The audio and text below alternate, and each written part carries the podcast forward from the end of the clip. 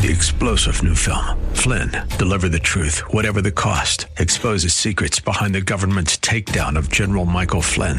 Flynn knew what the intel world had been up to. He ordered the first audit of the use of contractors. This set off alarm bells. He told the truth. He was the most dangerous person for Donald Trump to hire. They had to get rid of Flynn. Flynn, deliver the truth, whatever the cost. Available now. Watch it today. Go to salemnow.com. Salemnow.com. Welcome to the Todd Starnes Show, sponsored by Legacy Precious Metals. There's never been a better time to invest in precious metals. Visit legacypminvestments.com. That's legacypminvestments.com.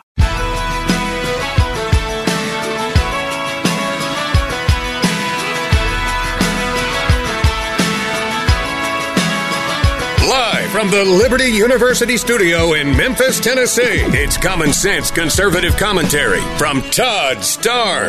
That's That's right. I love this American ride.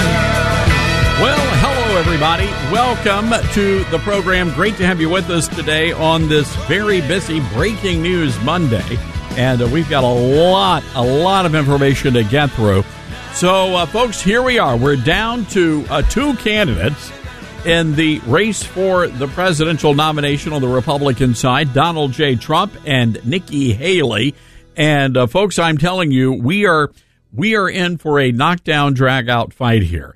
And uh, we're going to get through all of that um, over the next little while. Also, uh, I'm going to weigh in on the uh, on what happened with Ron DeSantis over the weekend. Now, a lot of folks may have been surprised, but not yours truly. And here's here's the reason. Here's the reason why. Uh, this campaign was doomed from the start, ladies and gentlemen. Uh, uh, first of all, I, I think DeSantis uh, did the right thing. I, I think he came out of the gate and uh, he was very statesman-like about um, uh, what happened.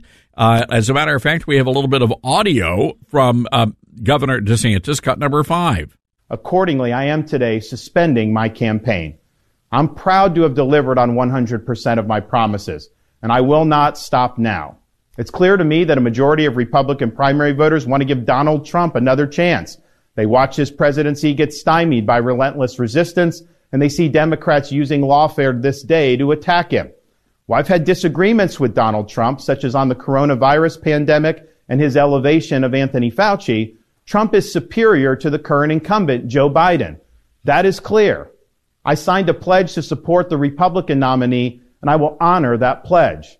He has my endorsement because we can't go back to the old Republican guard of yesteryear, a repackaged form of warmed over corporatism that Nikki Haley represents.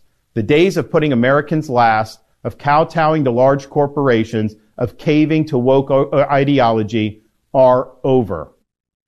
All right. Well, there uh, he said all the right things, and and again, uh, you have to you have to appreciate the fact that he came out and he endorsed Donald Trump, and uh, we'll see we'll see how all of this plays out. Is he going to be the uh, vice presidential nominee? I don't think so, but I'm I'm curious to hear from you. Who would you like to see as Donald Trump's VP? Do you believe that Ron DeSantis could actually help move the needle for people? Could could Ron DeSantis be that unifying factor that brings in all the disciples of DeSantis into the fold? I don't think so. As a matter of fact, there's new polling data out of New Hampshire where the the the meager DeSantis supporters are actually siding with Nikki Haley, and she's got some problems of her own. But this is going to get ugly because the establishment Republicans now understand that Nikki Haley is it. That's the last, that is the last gasp they have.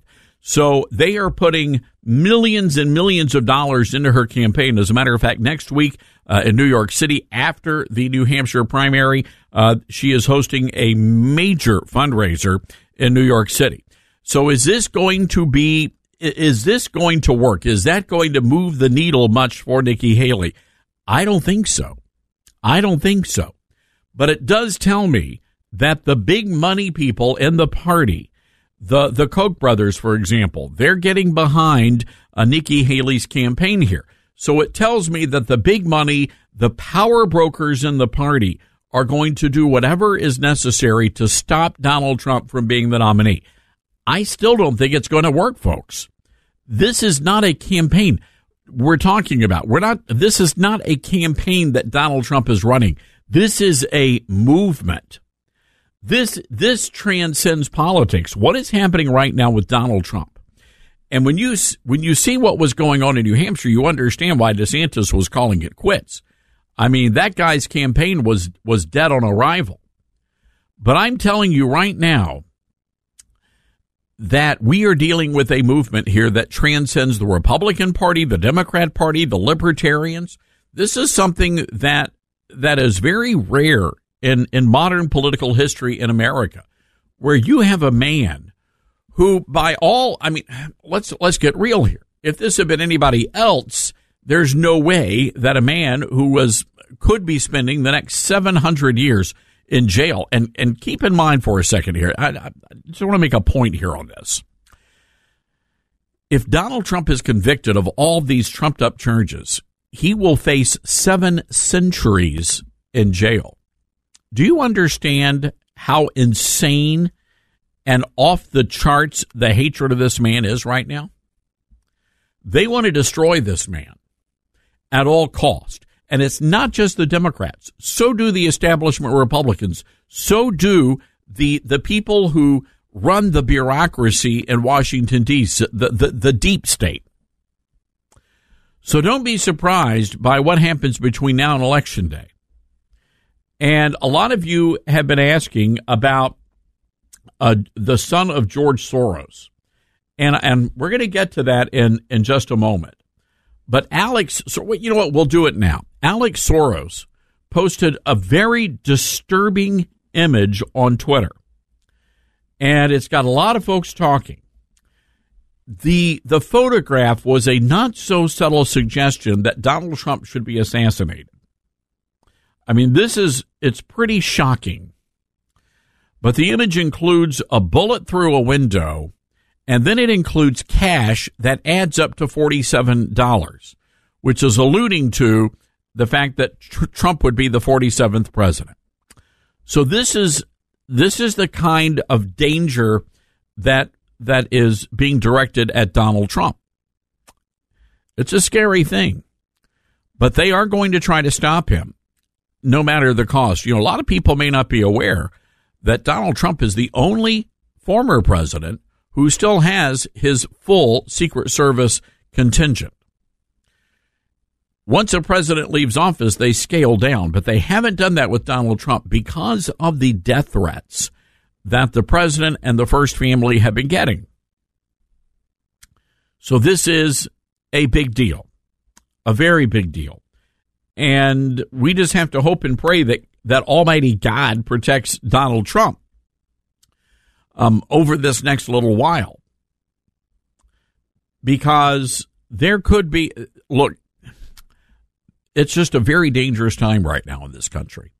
And there are a lot of unhinged people who hate Donald Trump.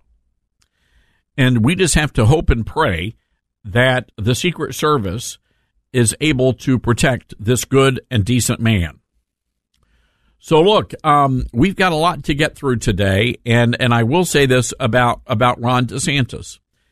I this was a campaign that was doomed from the start. And the reason why it was doomed from the start is because his wife wanted to run the campaign. The Mrs. DeSantis, who I'm sure is a very lovely lady, she has an incredible story. She survived cancer. She's raising these beautiful children, but she knows diddly squat about politics. And she's the one that was pushing her husband to make these changes. And the, the, the truth is that Ron DeSantis was not the Ron DeSantis that everybody else knows. Not the Ron DeSantis that won re-election as governor of Florida. And it showed he was not his authentic self. Donald Trump, what you see is what you get. But Ron DeSantis was was trying to be something that he was not naturally, and it showed. There was no connection with the voters. It was one of the worst run campaigns in modern American history.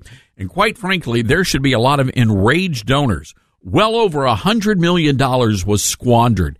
And just think about this, a hundred million dollars that could have been used to go after the Democrats. Not to mention these online surrogates, these influencers who are among some of the meanest, nastiest people. And let me tell you something. Some of the evangelical uh, never Trumpers out there, some of the evangelical pro DeSantis crowd, especially among the millennials, some of the most vile things I have ever seen coming out of their mouths. This is unbelievable. Those people made it even worse. So, no, I am not surprised. And we told you about this from day one. Uh, DeSantis now saying, you know, maybe I shouldn't have shut out the media. Well, we tried to tell you, sir. And maybe your staff shouldn't have treated people like jerks. Just positing that thought out there. All that to say, this is Donald Trump's race. That's it. And the sooner that Nikki Haley and all the others come to terms with this, the better off we're going to be as a as a party and as a people. But I want to throw something else out there, and this happened earlier today on Fox and Friends, where Steve Doocy came out and and look, let's get real for a moment. Can we just let's just get real? Fox News Channel is not what it used to be. And it's pretty clear that they were in the tank for Ron DeSantis until that ended up poorly. And now they're turning their attention to Nikki Haley. And there was a Nikki Haley love affair today on Fox and Friends. You might have seen Judge Judy, and Judge Judy's out there, and she's campaigning for uh, Nikki Haley now. And and and Steve Doocy and the conversation turned to the pro life issue. Now we've touched on this a little bit on the program, but there has been an effort within the party leadership to move the Republicans away from the abortion issue. They don't want the abortion issue to be anywhere in the Republican Party platform. So Doocy comes out today on Fox and Friends, and you might have seen this.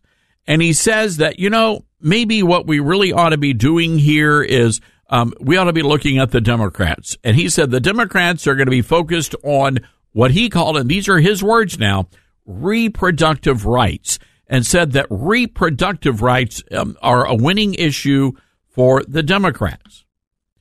Now, that's a load of hooey. And by the way, that is code language right there. I mean, that is the language that the leftists use. We're talking about abortion rights. It's not pro abortion anymore. Now, Doocy and the folks on Fox and Friends are calling it reproductive rights.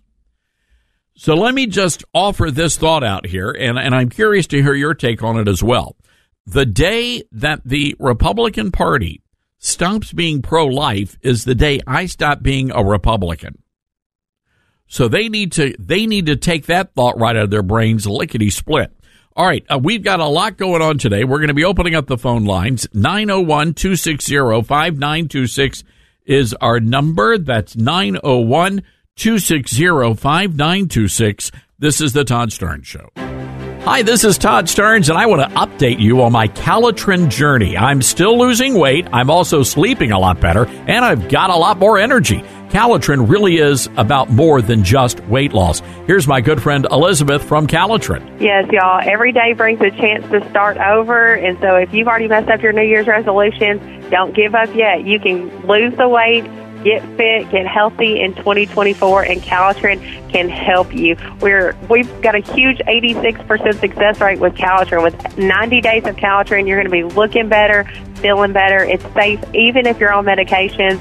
You can lose the weight safely with Calotrim. We've been helping customers lose weight since 1997. So if you're if it's your time, go on our website today, toploss.com. You're going to save big. It's ten dollars off every single month of Calotrim. That's toploss.com. T O P L O S S dot com. And be sure to use that discount code Todd.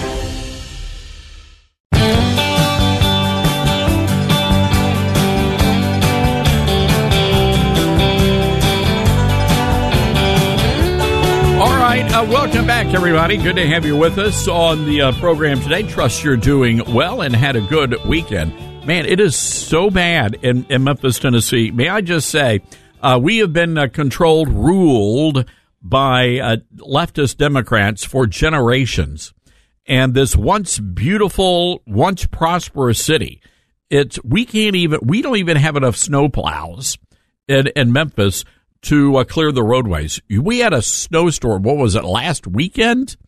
And schools still closed uh, was at the was at the Kroger over the weekend, and they're literally rationing dairy products. So you're only allowed to get a certain amount of milk. Uh, you you can't you're only allowed to get a certain amount of water. As a matter of fact, the water system uh, has been we've been under a boil advisory since last week. But again, this is what happens when you have Democrats in charge, and they do not keep up with anything. Right? It's um, the Democrats are like the neighbor who doesn't mow the grass, and the, uh, the the gutters are hanging off the house, the paint's peeling off. They never take care of the infrastructure, and then all of a sudden, when you know something happens, you're screwed. It's terrible. So anyway, thoughts and prayers to our great listeners on KWAM in Memphis, Tennessee. So back to uh, the back to the situation in New Hampshire. Folks, I'm, I'm telling you, this is the moment that the party must unify around Donald Trump. And I get it. I know Nikki Haley, and she's out there playing the race card. She's playing the woman card. And we're going to get to some of that in just a little while. But I'm telling you that we have too much at stake here. We cannot allow the Democrats to have another four years in office. Can't let it, we just can't let it happen. All right, let's go to the phone lines 901 260 5926. That's 901 260 5926. Rick, uh, listening to us on WTJS in Jackson, Tennessee, wants to weigh in on Nikki Haley and Fox. All right, Rick, what you got for us? I really appreciate you, man, and thank you, Lydia. Uh, Fox is uh, really bad, and uh, what's his name? The top dog on there. Doocy, Steve Doocy. Uh, Sean Hannity. Uh, I could go on about him. Uh, he's really kind of a lightweight. I know, I know. Uh, Nikki, I'll leave you with this on Nikki just real quickly. Did you ever see a movie, uh, The Life and Times of Judge Roy Bean? With uh, Paul Newman and Ned Beatty and that? It's been a long was, time. It was he was the judge, jury, sheriff of a little town out west, and he uh, ruled with an iron fist. But he crossed the line. The town's main uh, business, one of them was prostitution in that little town, and uh, he, they had finally had enough. He had uh, called them bad names all along the whole town showed up and came out, and he uh, he apologized to them, and he said, "I want to tell you, ladies, that I'm so sorry." But at the end of his apology, he said, "But I do want y'all to take note that I did not call you." And he had a whole list of the worst words for a woman he could. So that's for Nikki and Fox. I don't have much good about them now, and I appreciate what you're doing. Frankie Lax here and some others. Uh, Fox is a joke, and from what I All right. understand, Tucker. Yeah, yeah, Rick. Yeah, we're coming up on a hard break here, but but we I I I hear your point, and I think it's well taken. And I think a lot of people are in the same boat. Uh, they they have a lot of unkind things to say about Fox News, and the fact that they have betrayed the viewers who made them the the most uh, popular you know conservative radio or television network out there. And Fox Radio is just full of leftists. I mean, it's it's really unfortunate what's happened there. But all I can say is this, and Rick, thank you for that call. All I can say is this is one of the reasons why so many people are embracing Newsmax because it really is, and they've got a great slogan: "Real news you can trust." They present the news and you get to decide for yourself. That's the way it used to be over at Fox. And, you know, fine. If that's, that's the business model, then that's the business model. I mean, what, what do you want me to say? But, um, as for me in my house, I know many, many people in our neighborhoods, uh, have switched over to Newsmax because they feel like they're being respected and not disrespected, not taken for granted. And I can tell you on this program, ladies and gentlemen, we don't take anybody for granted. We work hard for every single one of our listeners out there. All right, folks, hang tight. Again, our telephone number 901 260 5926. That's 901 260 5926. We'll be right back. My Pillow is celebrating its 20 year anniversary with over 80 million My Pillows sold. Mike Lindell at My Pillow wants to thank each and every one of you by giving you the lowest price in the history of My Pillow. You're going to get their queen size My Pillow for $19.98, regular price $69.98, and just $10 more, you're going to be able to get a king size pillow. You're going to receive deep discounts on all My Pillow products like bed sheets, mattress toppers, pet beds, mattresses, my slippers, and so much more. This is the time to try out some of their other amazing amazing products you've had your eye on. Go to mypillow.com slash starnes. That's mypillow.com slash starnes. Use the promo code starnes to get this amazing offer of the queen size My Pillow for $19.98 or call 1-800-839-8506. The offer comes with a 10-year warranty and a 60-day money-back guarantee. That's mypillow.com slash starnes. Use the promo code starnes or call 800-839-8506 promo code starnes.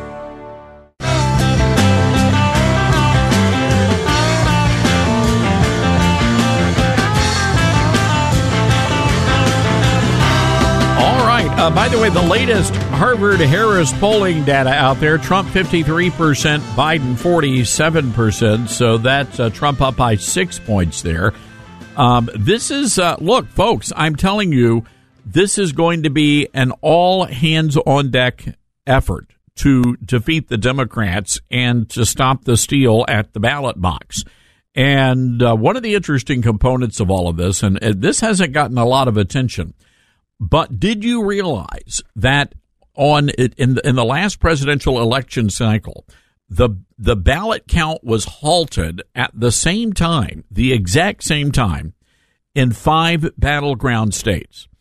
Now that that's unheard of, ladies and gentlemen, and there there may very well be um, a legitimate explanation for how the ballot counting stopped at the same time in five specific battleground states I haven't heard that explanation just yet. And it would be nice to uh, get an explanation. But I'm telling you, folks, we have got a fight for the nation on hand. Another bit of information that came out over the weekend. There are now some, there are now allegations out there that the FBI may have been responsible for planting fake explosive devices outside the RNC and DNC headquarters on January 6th. You know, to this date, we have yet to find out who was responsible for all of that. I want to go to the Patriot Mobile Newsmaker line. Honored to have with us the author of a brand new book out called True Blue. He is the host of American Radicals podcast, and he is a whistleblower, an FBI whistleblower. Steve Friend joins us today. Stephen, hope you're doing well. I'm doing well. Thanks for having me today. So I, am want to initially I want to initially start out by getting your your reaction to these reports out there that the FBI may have been behind uh, these fake devices that were planted outside the uh, the political headquarters. We keep having these questions raised in the aftermath here in the last now it's over three years since this incident transpired, and we are just not getting sufficient answers to stop us from asking these questions. Um, you know, I've, I've cultivated my own sources here and talking to other people uh, who have more knowledge. And you know, there's there's other issues that have not even come to light about the fact that with this device may have had some components that were known to be training components uh, for Department of Homeland Security uh, devices. There were agents who were uh, given initial information about a license plate for someone who might have been connected to the pipe bomb, and they were pulled off of that and told to go back to Washington field office to answer leads that were coming in about potential grandmothers who walked through the Capitol. So it's definitely an issue of triaging and prioritizing where your resources are going to go. Uh, and we just remain, uh, the FBI continues to uh, avoid any sort of scrutiny answering any questions. And here's, here's one more thing that's, uh, it's always been, I found very curious. There's always been an assumption that the, the pipe bomb is connected to the Capitol. Uh, that is assuming facts, not in evidence. Who's to say that this is just not a completely separate incident, but for whatever reason, politicians, leaders of the FBI, the DOJ, and media have connected them all, but I don't think they're connecting anything else that happened that day. Maybe violent actions in Southeast Washington D.C. to to uh, to the Capitol, but for whatever reason, this is uh, th- this is furthering the narrative, which to me uh, raises more questions than answers. So, so you had this really incredible career in, in law enforcement. You started out as a beat cop. Um, you became an FBI agent and, and you became a whistleblower. I want you to take us through that that process. When did you decide? And I have to imagine that was a pretty difficult decision to make. Um, when did you decide you needed to stand up and speak out? Well, I, the process starts in the very beginning. All FBI employees go to the Holocaust Memorial and the MLK Memorial, and the purpose of that trip is to teach you that if you think that the agency is off the rails, you have to throw the flag because if you don't and you just follow orders, then th- that's how genocides and civil rights atrocities can occur. So for me, after having um, investigated violent crimes for about seven, eight years, and then moving over to work on child pornography and being taken off of that and told that January 6th was a greater priority, I got my first look at those cases, and it was immediately apparent to me from my experience and my training that the FBI was departing from its rules and then willing to use some highly aggressive tactics to bring people who said they would cooperate into into custody. They're going to send SWAT to a person's house who said he would surrender. So uh, it was it, it was not a, a it was a simple process, not an easy one. Obviously, I I really enjoyed my job and was successful at it. But to me, that my oath of office uh, meant more to me, and and, and that's uh, what I brought forward to my leadership, and they facilitated my removal within 30 days. You know, Stephen, we were watching the events of January 6th unfold live uh, on my on my radio program, and at the time, and I, and I still believe this to be the case, you know, if, if someone was there and committed a crime that day, they should be punished. They should be held to the fullest uh, extent of the law. But but it just a lot of stuff never added up, and the simple fact that they would not um, address how many FBI agents were there that day, uh, how many FBI informants might have been involved in the planning of that day the fact that they were sitting on that information and to this day are sitting on that information has always rubbed me the wrong way. Well, when it comes to January 6th, and, and I've been sort of typecast as January 6th whistleblower, uh, it is the worst uh, symptom of a problem that exists in the FBI, and that is the mission creep that has set in specifically since September 11th, where the national security branch has grown out of control. And you combine that with the quota system that exists in the FBI that's called Integrated Program Management, IPM, and it dictates the number of cases they have to open and arrests and the tools that they have to use. And the FBI is always looking for opportunities, which is counterintuitive for law enforcement. You, you want law enforcement to bring crime down. But the FBI is now incentivized to bring crime up, which is why they're going after January 6th with such gusto. And here's something that might interest your audience most. There are senior executives in the FBI that get financial compensation because they're hitting their quotas. Thirty to fifty thousand dollars added to their compensation because their subordinates arrested the right number of people from January 6th. It's that's shocking. Uh, it's I mean, and at that point you have to wonder. All right, well, how, are, are they trumping up charges just so they can get a few extra bucks in their in their bank account at the end of the day? That was my primary concern. One of my primary concerns when it came to departing from the rules. To me, I, I feel like that is uh, information that should be given over to a defendant. If I'm the agent on the stand, his defense attorney should be entitled to ask me, Agent Friend, did you arrest my client because your boss needed to get a bonus? And for being a process guy, I'm all about fair process. I want to do a buttoned up investigation. And the fact that the FBI is departing from its own rules, uh, I, I was fearful that even if it was a righteous prosecution, uh, the, the, the worst defendant in the world still is entitled to due process and civil rights.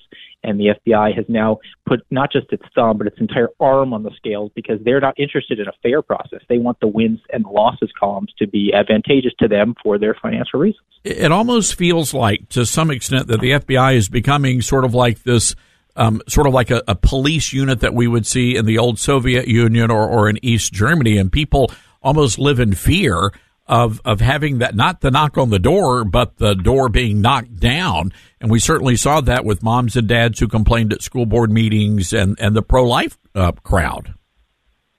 That is absolutely what's happening because the FBI is no longer a law enforcement agency. It's a domestic intelligence agency, but they still have the gun. They still have the badge. They still have the ability through force to take your freedom or even your life away from you. And that is something that traditionally in this country, when it comes to law enforcement, that's that's not what we have. That's what the Stasi have, the, the Cheka and the KGB. Uh, and I think people are now coming to learn that lesson. And it's it's uh, it's been a long time in coming.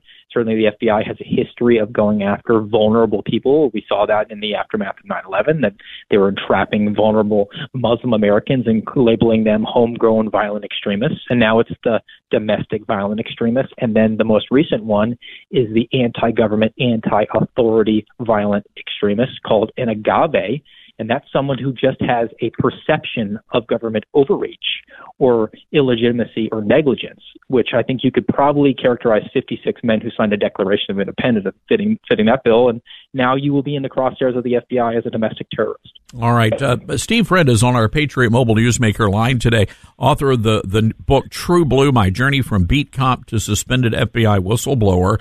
Uh, you folks in the Memphis, Tennessee area, uh, he is going to uh, be at um, the at the Great Hall in Germantown tonight at six thirty, and uh, you'll want to um, uh, to attend that gathering. Um, and again, I will there will there be books available, Stephen, if people want to, to get a copy of the book. I'm going to have to give out signatures only right now due to the weather in uh, West Tennessee. The books got held up, but uh, as we move through the state uh, in Central Tennessee and East Tennessee, we'll have copies there, and I'll All make sure I make anybody whole who was not uh, not given that. So I ask for your grace on that one, folks. Um, well, no problem. Look, we we get it. Uh, everybody is still iced uh, iced out uh, here uh, in this uh, part of the country. Um, real quick here, Stephen, what is the message that you want to convey to folks um, about the FBI and what can we do to fix? I mean, I've been calling for it to be dismantled and defunded, start over again. Can it be saved in its current form? I share your sentiment. I don't think that it, it can be salvaged. I think, though, that we can encourage our elected officials to do something that I've not heard suggested from anybody else, and that is to just disarm it, defund the armed special agent, and force it to partner with local agencies, with local sheriff's offices, who would then be deputized with federal arrest authorities. And that way, your sheriff, who's most accountable to you through the doctrine of the lesser magistrate, can stand in the gap and be a bulwark against an out of control FBI and say, I'm not interested in what your quota says, FBI. You're not going to go after grandma who walked to the Capitol.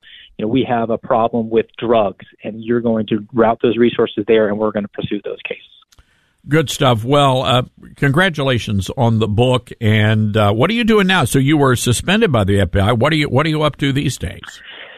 Well, these days, uh, in addition to, to doing the, the podcast that you mentioned earlier, the American Radicals podcast, which is on Rumble, folks can find. Um, I am a fellow at the Center for Renewing America, and uh, this and their sister organization, the Citizens for Renewing America. They're the ones putting on this event tonight in Germantown, and I'm working there as a fellow on domestic intelligence and security services. So, hoping to stay in the fight from the outside to bring about some some major reforms to uh, to the FBI and other federal law enforcement. All right, good stuff. Well, uh, Steve, uh, we wish you nothing but the very best, and we thank you. You're an American patriot, and I know it uh, came at a great cost to you, uh, but um, uh, we we certainly hope that this turns into a great best-selling book. Thank you very much, Todd. Have a great one. All right, you too. Uh, Stephen Friend, everybody. Again, the name of the book, True Blue, and he hosts the American Radicals podcast. We've got links to all of that over on our live show blog. But it's really shocking. Thank goodness that this guy had the courage to stand up to the FBI. I mean, c- can you imagine? Uh, but he is uh, telling his story, and uh, you folks in uh, the KWAM listening audience, uh, he's going to be in Memphis tonight. Well, in Germantown at the Great Hall, starting at six thirty, and it is open to the public. So I would encourage you to go down there, hear his story, and just be aware that you have a major government agency that has been weaponized against the American people. I mean, that's the heart of the message here. And we've got to do something about that. All right. Um, our telephone number is 901 260 5926. Again, 901 260 5926. You know, all this weekend, my TV was glued to Newsmax Plus. They had some of the best political coverage out there uh, reporters and anchors, boots on the ground in New Hampshire. And I want to encourage you folks, if you haven't done so, you got to check out the Newsmax Plus streaming service. I subscribed and love it. You're going to be able to get all of the great programs from Greg Kelly to Eric Bolling, Greta Van Susteren, plus lots of movies, documentaries, and history shows as well. Newsmax Plus just started about a month or so ago. More than 180,000 people have already signed up. And best of all, you can watch it wherever you are on your home TV or on your phone app. Uh, NewsmaxPlus.com, NewsmaxPlus.com, free to start, ladies and gentlemen. That's right. You can start your free subscription. If you don't like it, then don't get it, but you're going to love it. Trust me. All you have to do to get started is go to NewsmaxPlus.com.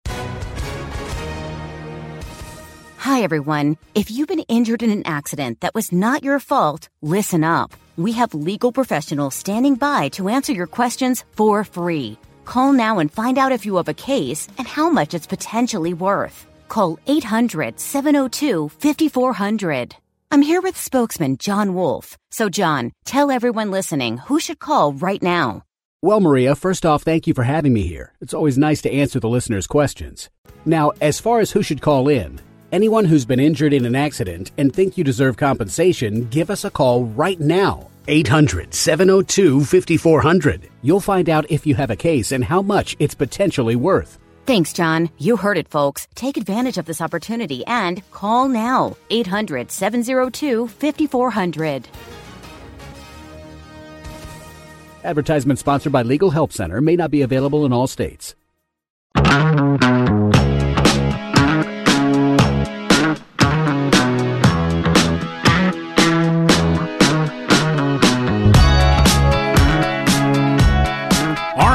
Welcome back, everybody. Good to have you with us. Oh, this is interesting. Uh, you folks in um, Massachusetts, the uh, public school districts, uh, one of the public school districts there, giving children an assignment. Uh, by the way, this was uh, given to students in seventh grade, and uh, one of the parents was enraged and reached out. This was New Bedford, the New Bedford School District, and uh, parents there really upset. Uh, the children were given an assignment. They had to do an internet search for songs about sex and songs about being LGBT. you can't. Is there is there such a? I mean, are there LGBT songs out there? Uh, we we had the one. Oh, what what's the one from San Francisco? Remember that one where you had the uh, San Francisco Gay Men's Chorus? Jazz hands, jazz hands, boys. Uh, that was the Dylan. I want you to find the longer version of that song. Um, yeah. So the uh, in in this particular case, the uh, children were assigned a task. You had to find sexual language in music. Um, four to six songs that contain message about sexuality, lyrics to the songs, and they all had to be written down. Also, they had to post the circles of sexuality in group covenant charts. The children were also told to do an internet search on phrases like songs about being gay, lesbian, bisexual, or queer, or songs about sex, and you have to choose two of the songs to play in the group. Uh, I wonder if YMCA does that qualify? I mean, that was you know was it Donald Trump said that's like the official gay gay national anthem, right? I mean, that's I don't know. Uh oh. Come on, boys. Come on, girls. Oh, yes. Everybody. Young man. There's no need to feel down. I said, Young man. Pick yourself off the ground. I said, young man. Oh, it's fabulous. Fabulous, boys. To be unhappy, young man. There's a place you can go. So, anyway, thank you, Mr. President, for that. By the way, they're not playing that song. Dylan, I know you're a big sports guy. Uh, the Super Bowl coming up, and they're going to be playing the uh, the Black National Anthem, and then they're going to play the real national anthem for everybody else. But uh, somebody asked us. I got a text over the weekend. Uh, Starnes, what about the what about the gays? are they to are they to be celebrating uh, you know the, the gays during the, the Super Bowl? And um, because you know it's all about balls, right? The the football, the football, of course. Uh, but I, I, no, they're not. And and I know that's gonna that's really gonna anger uh, you know a, a, lot of people out there. But they will not be uh, posting the gay flag, the rainbow flag, and they will not be performing YMCA at um, at the Super Bowl. Where is it going to be in Vegas? I don't even know. They're probably going to lose a lot of viewers for that, though. Yeah. Uh, well, yes. You know, they, and if Taylor Swift's not there, I wonder who their favorite tight ends are. I'm just goodness. I'm just saying that was inappropriate, but still, but in all in all seriousness, no Asian American national anthem, no no Hispanic national anthem, not no. I I I don't know what I don't know what to say, ladies and gentlemen. It's just they're they're so intolerant. No diversity at all. All right, um, all that to say, you people in Massachusetts, homeschool your kids. I mean, come on now. We'll be right back, folks. Hour two coming up.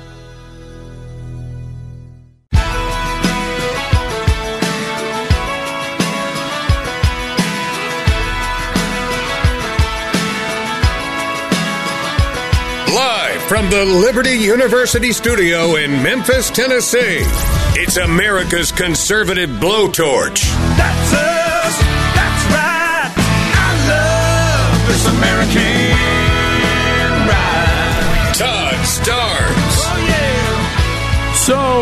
is it is it just me, or is anybody else rooting against the Kansas City Chiefs? Right? It's Lord. Is it is it wrong that in my evening prayers it was Lord, please, please protect the Baltimore Ravens. Perform a mighty deed, Lord. Is that inappropriate, Dylan? I know you're you're a huge huge football fan. And uh, there are a lot of very disappointed people in Buffalo today. Oh yeah, That wide right, the poor kicker. Tyler Bass or Bass. So what's the deal now? I under, you were telling me that uh, something's happened to the poor guy. Yeah, I just saw that he had to deactivate his social media from all the hate that he got from Bills fans. Wow, that's Poor harsh. guy. That's harsh. But you know they they have it rough in Buffalo. They you know do. it never thaws out. There, it's always frozen, and the teams are like, eh, you know. Yeah. The Bills and the Chiefs have always had this like rivalry where the Bills have never actually been able to beat the Chiefs when it comes to playoff time. So this is this one just hurts. What's going on with the Kelce brothers though? So Jason Kelce, he was shirtless. Yeah. and and it was what three degrees, and the guy's running around drinking. What is he drinking? Is it Busch Light? Probably. Oh, that's unfortunate. Or Bud Light. No, I don't think he's drinking Bud Light. Hmm. Anyway, he's uh, anybody else just sick and tired of these guys? I mean, it's the brothers is just too much. And now every time the guy, you know, had a good play, he would do the little heart sign with his fingers to to, to uh, Taylor Swift. Yep. and uh, nobody wants to see the hairy man boobs. I'm just uh, maybe I'm only speaking for myself, but I don't think America needs to see that. I don't think you are. But every single time there was a play, they would always the camera would pan up to Taylor Swift. It's just getting to be too much. That's why I'm hoping for these Ravens, man. They got they've got to they've got to do it. They've got to do it for America. They've this is terrible. Anyway, by the way, what's up with this guy? Does he like shave under the? Have you you saw the the belly? It's like there's like an area where he started to shave the hair, and and then he stopped. Maybe he's got hair problems, Todd. It looked like somebody just like swooshed some Nair, you know, the uh, lady hair removal product, right across the. um It's under the boobage. I'm just, I'm sitting. I can't. I got to stop looking at this. anyway, uh it's unfortunate, but this is the the Swifties. Is that what they call them? The Yeah, Swifties. The Swifties. All right, Lydia is Lydia nodding her head. She and not that she's our expert on this, but yeah, all right. We it- always they- just assume that if there's there if there's a girl here that they are a Taylor Swift fan. Wow. it may not be the case. Wow, Grace Baker is already texting me. Oh, yeah. that's okay. All right. Well, there you go. Uh, that's the state of affairs in the uh, National Football League these days. Uh, welcome, everybody, to hour two of the Todd Starnes radio program. Great to have you with us. Our telephone number, 901 260 5926. That's 901 260 5926. Want to talk about Nikki Haley for just a moment. And as a Southerner, this story really just rubs me the wrong way. So Nikki Haley has been out there playing the woman card. And anytime, it, it's really funny because she would get up there and she was like, you know, I'm a woman and I can take it. You know, I'm just throw it, give me your best. And so when they do, all of a sudden she turns around, how dare you? How dare you attack my child? I feel disrespected as a woman. Oh, okay. Well, you asked for it, lady, and, and now you're getting it, so I don't see where you can really complain. Anyway, Nikki Haley is an Indian American. And now she's playing the race card. So she's been under fire because she refused to say that, that the Civil War was, was fought over slavery, which it was in part. There were other issues involved in that, but I don't want to quibble, and we're not going to get into that today. But now Nikki Haley is on the defense, and I have no idea why she is doing this because she's only digging a deeper hole. So Nikki Haley goes out there over the weekend and she talks about what an awful, terrible place the Deep South was growing up as a child. And here's what Nikki Haley had to say about that, cut number three. We were the only Indian family in our small southern town.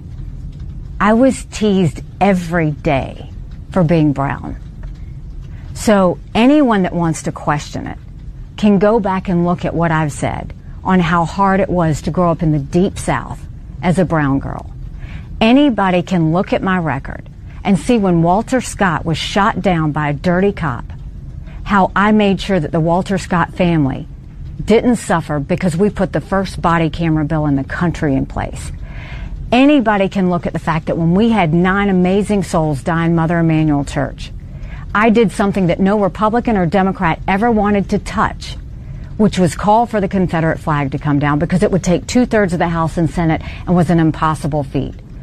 I don't know what you're implying with that, but what I will tell you is saying that I had black friends is a source of pride. Saying that I had white friends is a source of pride. If you want to know what it was like growing up, I was disqualified from a beauty pageant because I wasn't white or black, because they didn't know where to put me. So look, I know the hardships, the pain that come with racism. It's the reason that I fight bullies every day when it comes to racism, anti-Semitism, or hate, and I always will. If I didn't mention slavery on that day, it's because that's an automatic. There's always been, the Civil War's always been known about slavery. All right. So a lot to unravel here. And first of all, it's important to get our bearings. And um, and I'm just gonna I'm just gonna ask you, ladies and gentlemen, um, of a certain age, um, do you believe what this woman is saying that the South was in fact racist? Now, some of you might be thinking, "Oh, Nikki Haley grew up in the 1950s and the 1960s in um, the segregated South," but that's not true. That is not accurate. Nikki Haley was born in the year of our Lord, 1972. So if you're doing the math, if she was doing beauty queen pageants, that would have been in the mid to late 80s that she was doing that. So Nikki Haley would have you believe that there were still segregated beauty pageants in the South in the late 1980s. Now, that may or be, may not be the case. I find it very hard to believe, and I find it especially hard to believe that when she went up and re- registered for a beauty pageant, they would not let her register because she was a person of brown skin. Now, those of you watching us on our YouTube live right now, and I would encourage you to hang out with us. I'm chatting in the commercial breaks on YouTube live. I um I'm they put my makeup face on for Newsmax, and I had that done before the the national radio show starts. Right now, Todd Starnes is actually a darker skin color than Nikki Haley is. So when you go back and someone has actually found photographs of Nikki Haley as a teenager, very beautiful, by the way. She has the big poofy 1980s hair. That was kind of a thing back in the day. And she looks, she looks whiter than a gallon of milk. I, I'm, I'm telling you, it's, something's not adding up here. Nikki Haley says that she was made fun of every single day for being a brown person in South Carolina. That's what she said. I just find this very hard to believe. Now, she is Indian American. Her parents came here from India. She says she was the only Indian American child in the in the town. Okay. But does that mean that she was subjected to racism every single day? That's what she's alleging. And she says that she just had a very difficult time and that she was rejected from a beauty pageant simply because they didn't have a category for brown people. Any of you believing this? And here's here's what I don't get, and I would love for someone to explain this to, and maybe Nikki Haley could do that. We're going to ask our friend Caleb Park over at Newsmax. I think he's coming on the program tomorrow. We're going to ask him. He's covering the Haley campaign. If he would mind asking this question on our behalf, and here it is. I'd like for Nikki Haley to explain how all of these racist white rednecks in South Carolina set aside their prejudice and their racism and their bigotry and elected her to the governor's mansion. Not once, but twice. How is it that a bunch of raging racists, I mean, if you believe Nikki Haley, the good people of South Carolina back in the late 80s, early 90s were running around in white bed sheets burning crosses on the front yards of the Indian American people into the Palmetto State. I would just, I would love for her to explain how all of that happened. Something's not adding up here. So, do you believe Nikki Haley, ladies and gentlemen? Do you believe that she is uh, the victim of racism in the Deep South? 901 260 5926. That's 901 260 5926. Now, we are, Nikki Haley and I are in the same age range. I grew up in, um, in the Deep South grew up, spent my growing up years in Mississippi, right across the state line from Memphis. And I can tell you at that stage of the, at that stage of the South, we were all going to school together, the black kids and the white kids. We had black school teachers, we had white school teachers. And I can tell you, as a child growing up, I don't recall any of that kind of nonsense going on. That's not to say it didn't happen. I'm just telling you from my experience and my vantage point, that did not happen. So I'm just wondering, ladies and gentlemen, if you're buying what Nikki Haley is selling. And it's really sickening to me that someone like Nikki Haley, who rose to the highest levels of government in South Carolina because overwhelmingly of all of those white voters, now she's going to turn around on the national stage and accuse all of us in the deep South of being, you know, a bunch of, of rednecks running around without any shoes, burning crosses, and riding around in pickup trucks and white bed sheets. That's not who we are. And shame on you, Nikki Haley, for smearing the good, decent, church going people of South Carolina. I would have thought that you were better than that. What a horrible thing for a woman to do, or for anybody to do for that matter. There he goes again, playing the, the woman card. That's right, shame on you. Clearly, she did not win Miss Congeniality in those beauty pageants. All right, our telephone number 901-260-5926. That's 901-260-5926. And I just get fed up as a southerner because I will I will say emphatically that when it comes to race relations, the South has a better handle on race relations than any other part of this great nation. You want to see segregation, go up to New York City and go check out Harlem. Go check out Spanish Harlem. I'm telling you, folks, this is bonkers crazy. The South is not the South that Nikki Haley just described. We'll be right back.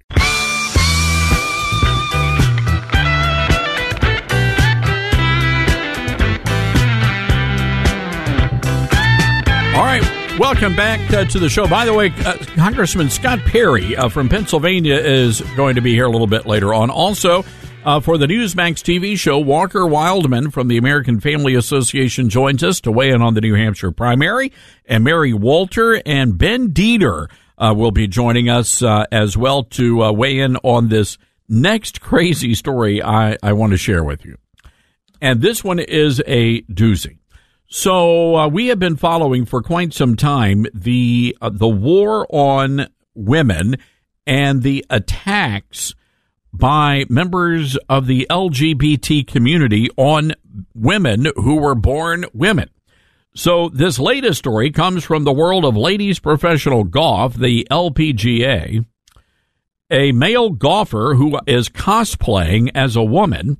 His name is Haley Davidson, and he just won a huge golf tournament for women in Florida, the NXXT Women's Classic. The tournament's mission, by the way, to empower women in golf, which was just won by a dude. Senator Ted Cruz pointed out a very interesting um, observation here.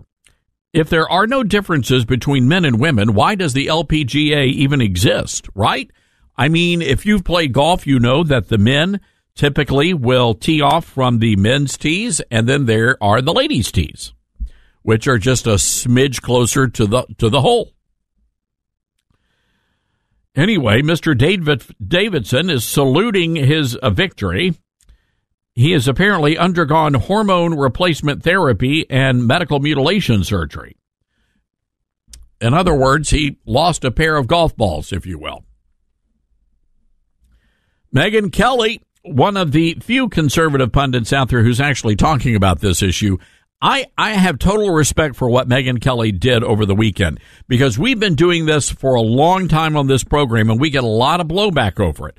But you know, Fox News actually uses preferred pronouns. If you read the Fox News story, they call the he a she. And as Megyn Kelly said, this is wrong. The he is a he and the she is a she. The he cannot be a she. The man is wearing a golf skirt for crying out loud really should shave his legs if you're going to do that. Megyn Kelly says the correct pronoun is he. He won, not she. It's a great example of how using preferred pronouns ob- obfuscates the offense. If a she had won, there'd be no problem. Pronouns are a gateway drug to a very sick ideology. She is absolutely correct here. Anyway, we have a survey going on our website, toddstarnes.com, should men be allowed to participate in women's sports? 99% of you, hundreds of people weighing in, 99% say absolutely not. And by the way, we have video of this guy uh, over on our website, toddstarnes.com. Not a single word of criticism from the feminist in America. Not a one. So there you go. Let's, uh, you know what? Let's go to the phones here. Jerry in Arkansas, listening to us on KWAM, our flagship station. Hi, Jerry. What's on your mind today? Hey, Todd. It's good to talk to you. I confess, though, I thought I was calling the Brown Bagger All Request Lunch Hour. I wanted to hear the Bee Gees classic, Fanny, Be Tender with My Love. Sorry about that, Jerry. as, as long as I've got you on the phone, I've had a theory for three or four months now, and the people to ask are the MAGA folks of Florida. But I wonder if DeSantis hasn't done irreparable damage to his career. Uh, is he in his second term as governor? Can he run for governor again? No, he. No, you're right, Jerry. He's in his second term. Can't run again. And I'm with you on that. And Marco Rubio, he was very telling in his comments about about um, DeSantis. Said he had not talked to him in a very long time. That's odd. My thoughts were, and maybe some Florida callers could help me out with this, but uh, if he was up for another term and a good America First Freedom Caucus style candidate primaried him, I don't think he'd even make it out of the Florida primaries. Jerry, it's a good question to raise. We're com- yeah, we're coming up on a break here, so we're going to ask that question and open it up to our callers. And, and you raise a it's a great question. Uh, what's up with Governor Ron DeSantis, ladies and gentlemen? Do you think if he was able to run again, would he be able to even win is his is his career in politics over? Our telephone number 901-260-5926. That's 901-260-5926. This is the Todd Starnes show.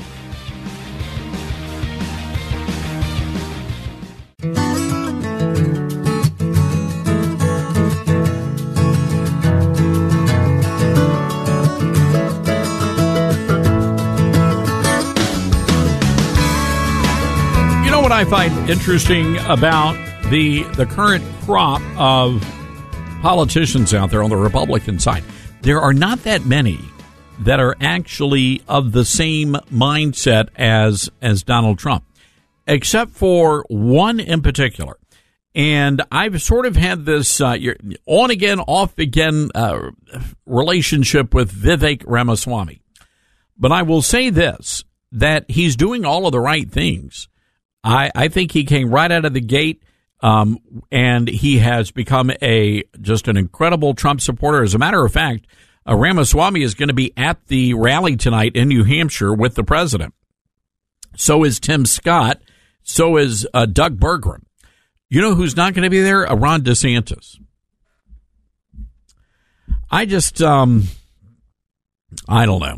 I DeSantis. If you go back and look at his at his remarks when he dropped out of the race yesterday, there was really a there was a dig at President at President Trump. Can we go back? I want to play what DeSantis said. Accordingly, I am today suspending my campaign. I'm proud to have delivered on 100% of my promises, and I will not stop now. It's clear to me that a majority of Republican primary voters want to give Donald Trump another chance. They watch his presidency get stymied by relentless resistance, and they see Democrats using lawfare this day to attack him. Well, I've had disagreements with Donald Trump, such as on the coronavirus pandemic and his elevation of Anthony Fauci. Trump is superior to the current incumbent, okay, Joe Biden. Stop right there. That is not exactly a compliment that he gave, right? Because, I mean, he may as well have said that, you know, Trump is superior to uh, Kamala Harris. Well, of course he is. Anybody is. A frog on the side of the road has more common sense than Joe Biden does. So it's there was almost like this kind of like whininess to to, to DeSantis in his concession address. And why did he need to bring up the whole China virus and Fauci? I anyway, all that to say, he's. It sounds as if he may have been a sore loser, but you know what? It's hard. You've put you've poured your life into it over a hundred million dollars of other people's money, and then when you come up and you can't even you can't even poll above five percent in New Hampshire. Yeah, I get it, but there's still a way to do things. So anyway, um, DeSantis will not be there tomorrow or tonight, but the others will. I don't see anybody else but Ramaswamy who is going out there and who is attacking the media attacking these Democrats, going after the globalist like Ramaswamy is, except for Donald Trump. So hear me out on this. Is it possible that Ramaswamy could actually be a good running mate? That Ramaswamy could be the guy, could be that gateway into some of these demographics that typically and traditionally do not vote Republican. One of the things that really impressed me about about Ram, Ramaswamy is he's able to go in and have these conversations and debates with people, and he doesn't shy away from anything. You know, DeSantis and Haley are shutting down anybody who disagrees with them. Over the weekend, I think the Daily Mail got banned from covering Haley events because they wrote about her alleged infidelities. They they're no longer welcome. Laura Loomer, who has been a fierce, I don't think there's anybody as fierce as Laura Loomer out there. She's been a fierce defender of Donald Trump, and she's been banned from every Haley and DeSantis event. They actually have the police on the lookout for Laura Loomer, who is a just a, a devout Trump supporter. And that's their right. They can do that if they want to. But Ramaswamy doesn't do that. Instead, he invites the protesters to come up on stage, have a conversation, have a debate. I like that. So anyway, I'm I'm curious um, the pros and the cons of having Ramaswamy as Trump's running mate. He certainly is a young guy, and that could certainly be refreshing to a lot of younger voters. 901 260 5926. Pros and cons here, ladies and gentlemen. 901 260 5926. Oh, what was that story? Where is. ah, yes, here we go. This story from California. The In N Out hamburger chain, celebrating its 75th anniversary, by the way. Dylan, have you had the opportunity to enjoy a delicious double double from In N Out? I have not. All right, we're going to get you to California, and we're going to get you to try one of these burgers. Sounds it's a good. pretty darn good burger. Best part, they actually cut their they they actually cut their fries from the potato in front of your very eyes, and they're very delicious. Anyway, In and Out, family owned burger joint, kind of like the official burger of our Lord. Christian family, they put Bible verses on all their packaging. They're shutting down their store in Oakland, California. They've been in Oakland since, well, I think 18 years now. And they're going to be closing their store because of the insane crime in Oakland. Cut 18. In n Out Burger says it'll close its Oakland restaurant and the company says crime in the area is to blame. The Oakport Street restaurant is located in a strip mall off I-880 at the Hegenberger Drive exit. It is the only In n Out in Oakland. This location opened 18 years ago.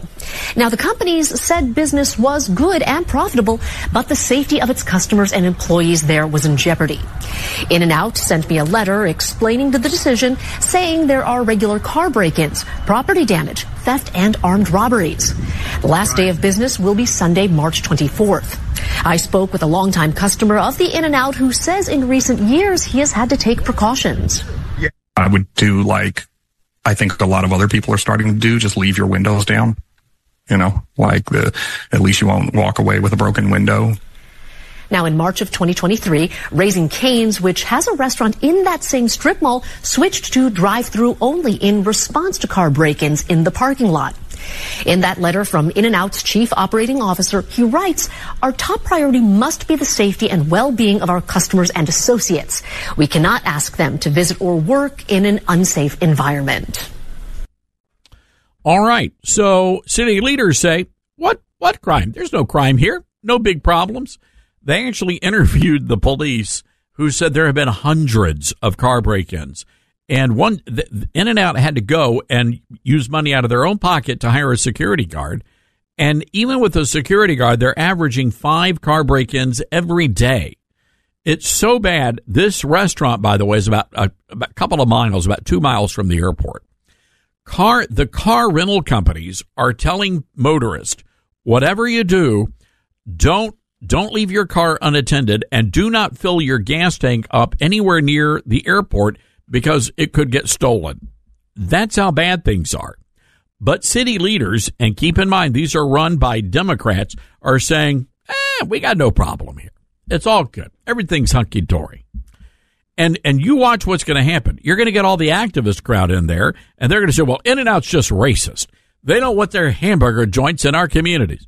Well, no, they do. As a matter of fact, it's a pretty darn profitable venture there. But the problem is everybody's getting broken into, and the and the employees are getting robbed. So here's a thought NAACP: Why don't you start policing your own people? Why don't you start doing that? All right, let's go to the phone lines here 901 260 5926. Steve, WDUN, our great affiliate in Georgia. What's on your mind, Steve? Hey Todd, great show. Glad you're bringing up the uh, the VP people. Um, I think Ben Carson for VP because he's t- he, he's he is so calm, but he's so principled. And Ramaswamy for press secretary. I want to see those press conferences, Todd. I want to see those. I I would love. I'm, I'm I'm imagining them right now in my head. What Ramaswamy would do to those pressers from the left. They would have to have a team of psychologists and counselors on hand.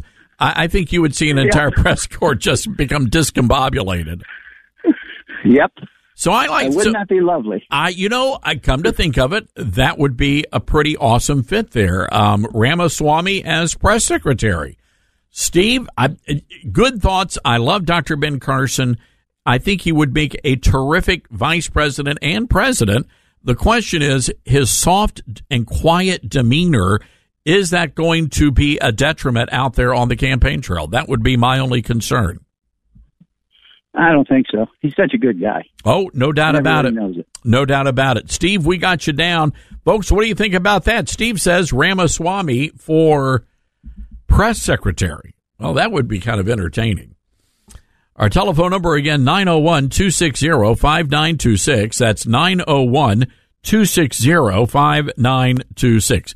Speaking of press conferences, I just thought this was a fascinating story, and I've been following it for a couple of, well, about a week or so now, involving uh, UFC and one of their former champions, a guy by the name of Sean Strickland.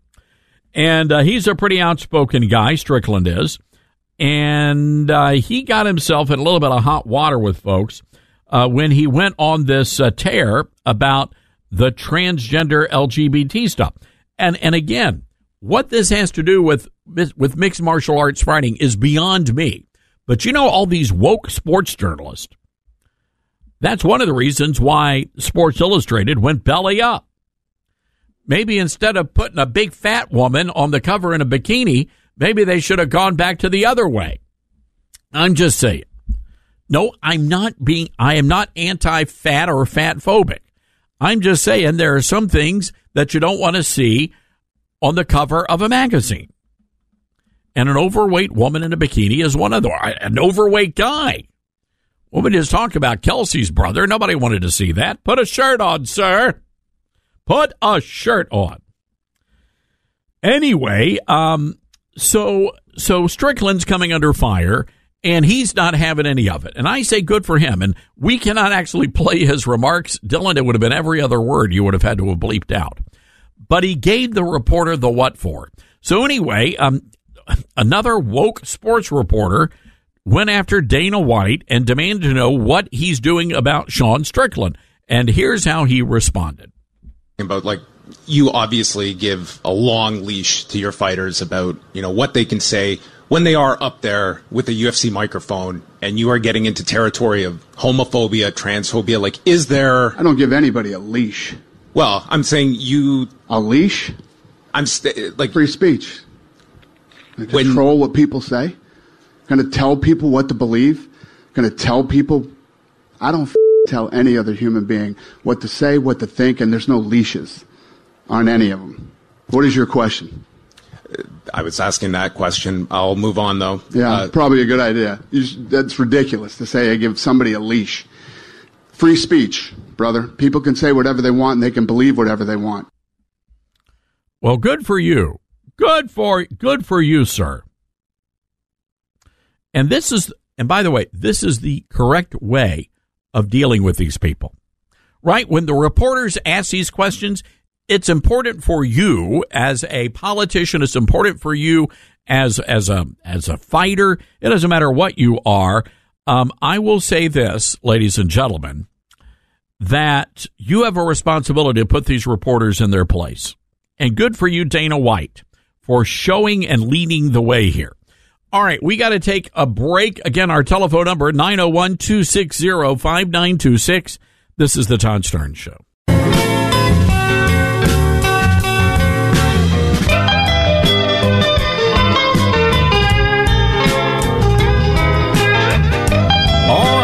Welcome back, everybody. Good to have you with us. By the way, Nikki Haley needs to be very careful here. Um, she's now questioning President Trump's mental acuity. I mean, come on, give me a break, lady. Unbelievable.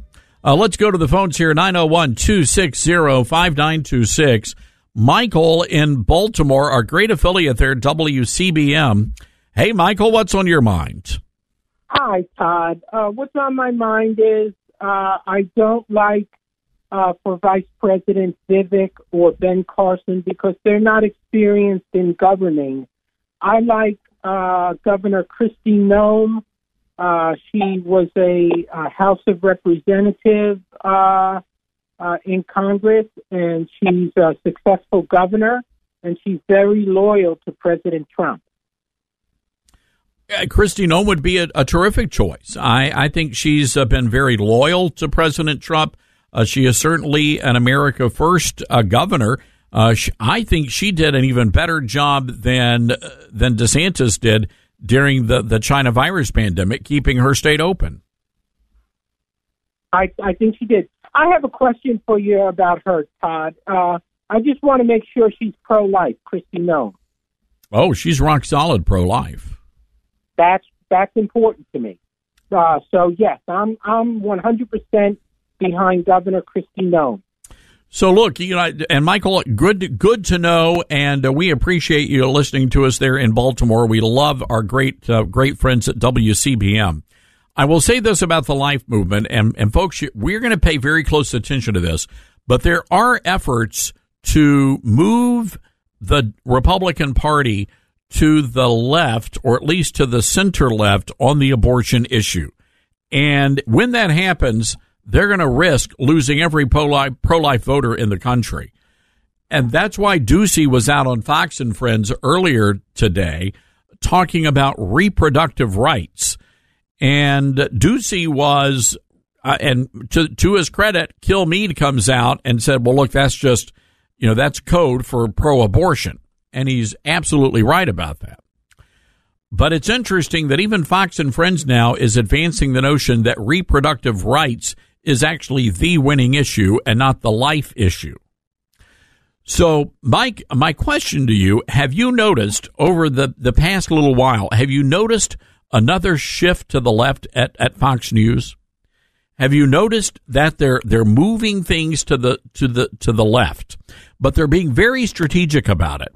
As a matter of fact, there's a new program coming out this on um, the weekends, uh, Jimmy Failla's show, and he said uh, in one of the uh, industry trades that he wants to have a he wants to have a bipartisan show. So he wants to uh, to have everybody on his program.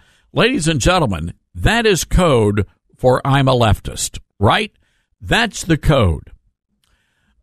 There are already plenty of television networks out there that will embrace the leftist. Do we really want Fox News to do that as well? Is that something that you, you I mean, you, basically, they're wanting to be a centrist network instead of being a conservative network and embracing the values and the ideology that made them the number one cable television st- show, station in the nation. They're wanting to abandon that and move to the center, basically becoming CNN light.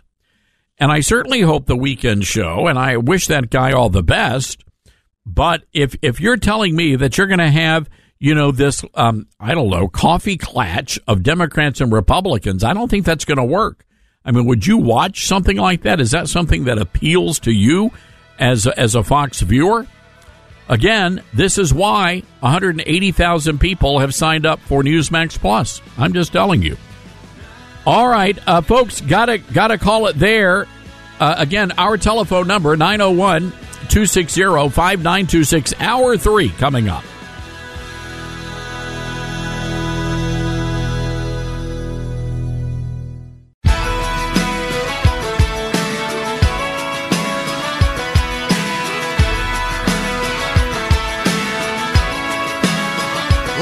From the Liberty University studio in Memphis, Tennessee, it's America's favorite gun toting, Bible clinging, deplorable American. That's us. That's right. I love this American ride. Todd Starnes. Oh, yeah. Yeah, well, hello, everybody. Welcome to the program. Hope you're doing well. Hour three of the big show. And we also want to welcome all of our great viewers over on Newsmax 2 today. Hope you folks are doing well um, as well. Uh, wow, we've got um, a lot going on this hour of the program. Tonight, President Trump holding another big rally in New Hampshire. Nikki Haley now getting a lot of support, financial support from establishment Republicans as well as uh, the Koch brothers, and it's going to be an all out war, ladies and gentlemen, an all out war. But President Trump, yesterday, what a remarkable sight where you had thousands of people waiting in line for hours in the frigid cold, thousands of people wanting to see President Trump in New Hampshire.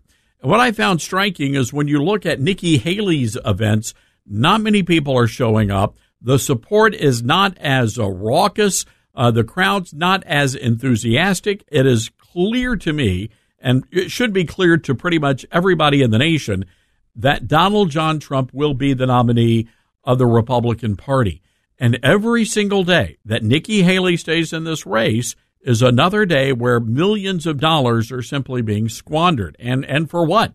When you look at what happened with Ron DeSantis, over a hundred million dollars he just wasted. For, for what? A 5%, 5% support in New Hampshire. It's absolutely just insane that Ron DeSantis stayed in the race as, as long as he did. So anyway, um, I, I, want to continue the conversation we had towards the end of the last hour, and and the question at hand is who who looks good for Trump's VP. Now, President Trump is out there saying he's going to be making up his mind over the next couple of months. He says he has one person in mind in particular. Did not name that person, but here's what's interesting. He told reporters only about a he's that individual, whoever it is, has about a 25 percent shot of being uh, his vice presidential running mate. That tells me that the president may be undecided here, and the president, quite frankly, may still be looking to see how some of his former opponents uh, do out on the campaign trail. Right now, I got to tell you, I I, I like Ramaswamy. Uh, the guy is young, he is energetic, um, he is certainly getting on board the the Trump train and he is a fierce defender of President Trump and the American First Movement. So I don't, I don't see anybody else at this point showing that sort of ferocity out there on the campaign trail. Others, however, uh, say we had a caller uh, earlier who said Ramaswamy would make a, a terrific press secretary. No doubt about that. I, I think Ramaswamy would do a good job if, if, that were to be the case. I want to play some audio here uh, from uh, President Trump and uh, he's going to be he's going to be pretty serious about getting down to business. Cut number six, please. With your support, we will soon be taking the oath of office on the steps of the United States Capitol, and we're going to have a whole we're going to have a whole different country. As soon as I lift my hand from the Bible as your 47th president, I will seal the border, shut down the invasion of millions and millions of people coming into our country, and we will start an energy revolution. We have more than anybody else. And, and I believe it, folks. And, and I think it is going to be an earth shattering moment. Look, the Democrats are terrified right now. They they know that Joe Biden is is inept. Uh, the guy is is rattled. Uh, he is suffering from dementia or senility or whatever kind of old age disease you want to call it. Uh, he's even if he does, by some weird chance, get reelected, Joe Biden is not going to be able to finish out his term. Do you really want President Kamala Harris at the helm? But again, I don't believe that Trump or that um, Biden is going to be the guy. I do not believe that Biden is going to be the guy. So, look, we're going to be going to the phone lines here. Um, again, our telephone number, 901 260 5926. Who do you like, ladies and gentlemen, as Trump's running mate? In 2024. Uh, let's go to Ray in Tennessee. Hi, Ray. What'd you think about that rally last night? Well, that's that's the thing, you know. Uh, I, I heard you say they're coming to see Trump, and and I think there's more, a lot more to it than that. I, I don't think they're coming just to see him. I think they're coming to show their appreciation for what he did for three and a half years, their, their appreciation for him putting our country and us first, and and and how much they want him to to have another four years to to do it over again. I don't I don't think it's kind of like a you know coming to see a rock star or something like that, you know. And uh, and I I think I don't I don't know who Trump's going to pick for vice president. I uh I, I think it needs to be somebody who who who can step in step into his shoes after this four years, since he'll be he won't be able to run another four years, you know. Ray, that's the that's the point. Is whoever that pick is has to be able to to to to carry the flag of the movement. And and you're right. I don't think this is about Trump being a rock star or a celebrity. I think this is about a movement. Why else would you stand in line in the frigid cold for five or six hours? It, it makes no sense. I mean, we saw the same thing happen in in Iowa. So I'm very interested to see what's going to happen when Trump gets to Nevada for the caucuses. That'll be coming up after New Hampshire and then South Carolina, which is going to be, I think, that'll be Nikki Haley's um, last stand. But I think what we're dealing with here is is not a candidate, Ray, but a a movement. That's right. All right. I, I, I don't. I don't know if. Uh, I, I just hope that the people funding Nikki Haley will will will make will make that her last stand because. Uh, Yeah, that remains to be seen. Nick, Ray, I'm really concerned about that. I I will tell you, I am concerned about that because they, ha- if if she's got the money flowing in, there's really no reason for her not to drop out. Um, that being said, I could see, and and again, I don't want to get too conspiratorial here, but if if Haley stays in to the convention, I could see where there might be shenanigans. But I'm telling you, Ray, if if Trump is winning all the primary battles, he's winning all the caucuses, and we get to that convention and he's not the nominee, I think you will see the end of the Republican Party right then and there. Definitely.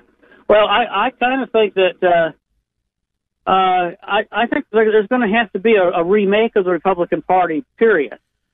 And Trump's the one to get it. You know, he got it started three and a half years ago, and and you know we've got a whole lot of "Make America Great" Republicans Yeah. in, Congress now, and uh, we we just need we need to get more in there, more more that will put uh, you know our interests and the country's interests first above all these special interests and other countries and I mean it's just it's just I, I see these illegals and all this and it's just totally ridiculous what what they're doing to our country. America first, Ray. America first. Appreciate that call, sir, and thank you for listening. Let's go to North Carolina. Rita is listening to us today on WSIC.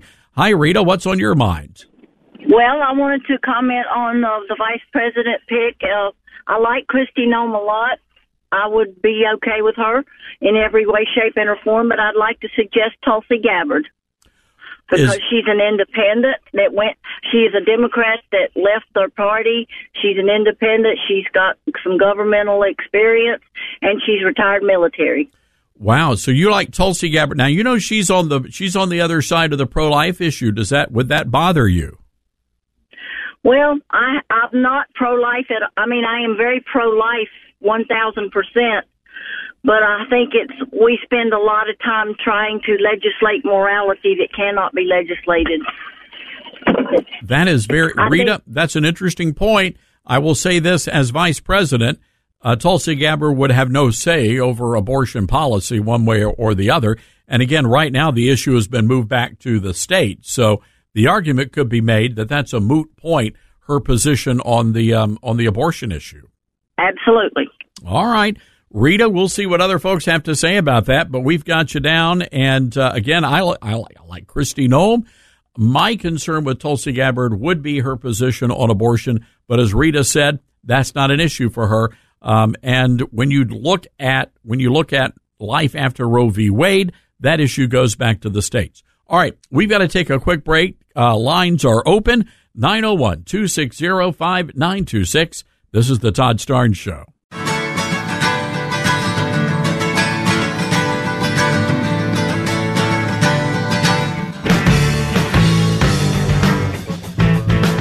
Welcome back to the Todd Starnes radio program. Great to have you with us. We also want to welcome all of our viewers on Newsmax 2 as we simulcast this hour of the program.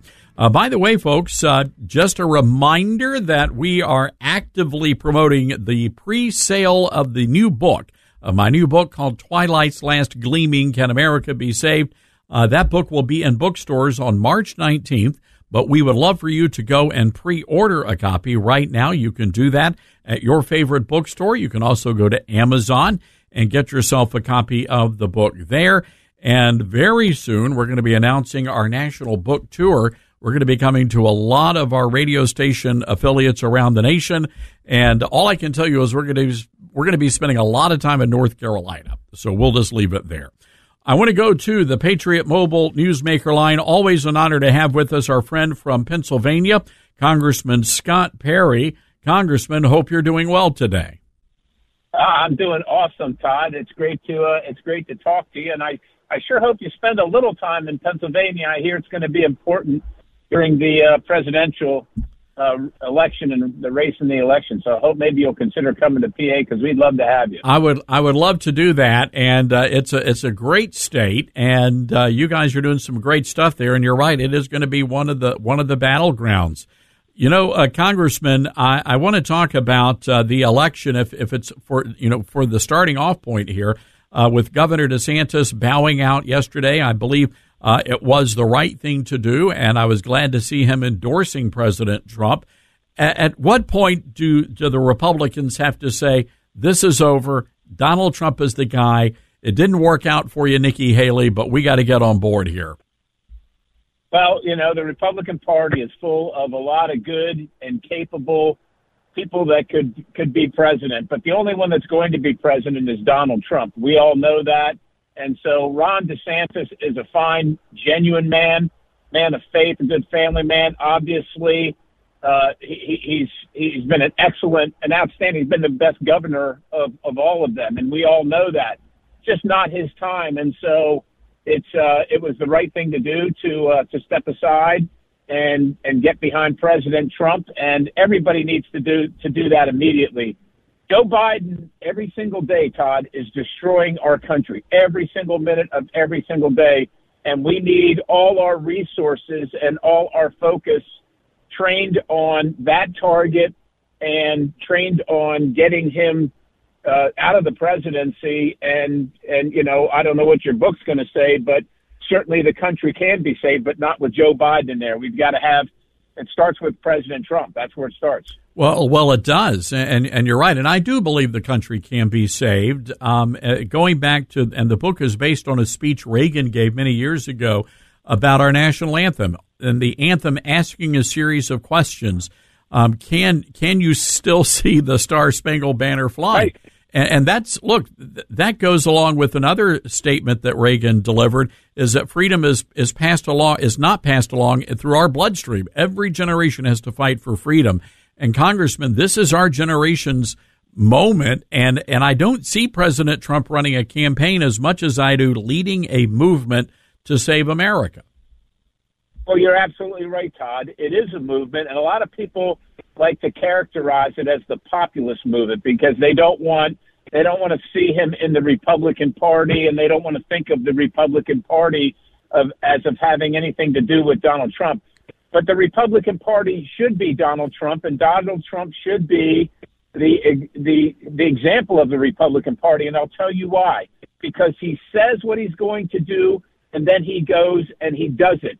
And that's what all Republicans should do. But unfortunately, look, I, I you know I love the title. I don't know if people sometimes they're not sure they can see uh, the twilight's last gleaming because they hear candidates say say one thing then they get into office and they refuse to do it, or they can't find some way to do it, but they can find a million excuses uh, to tell you why it couldn't be done.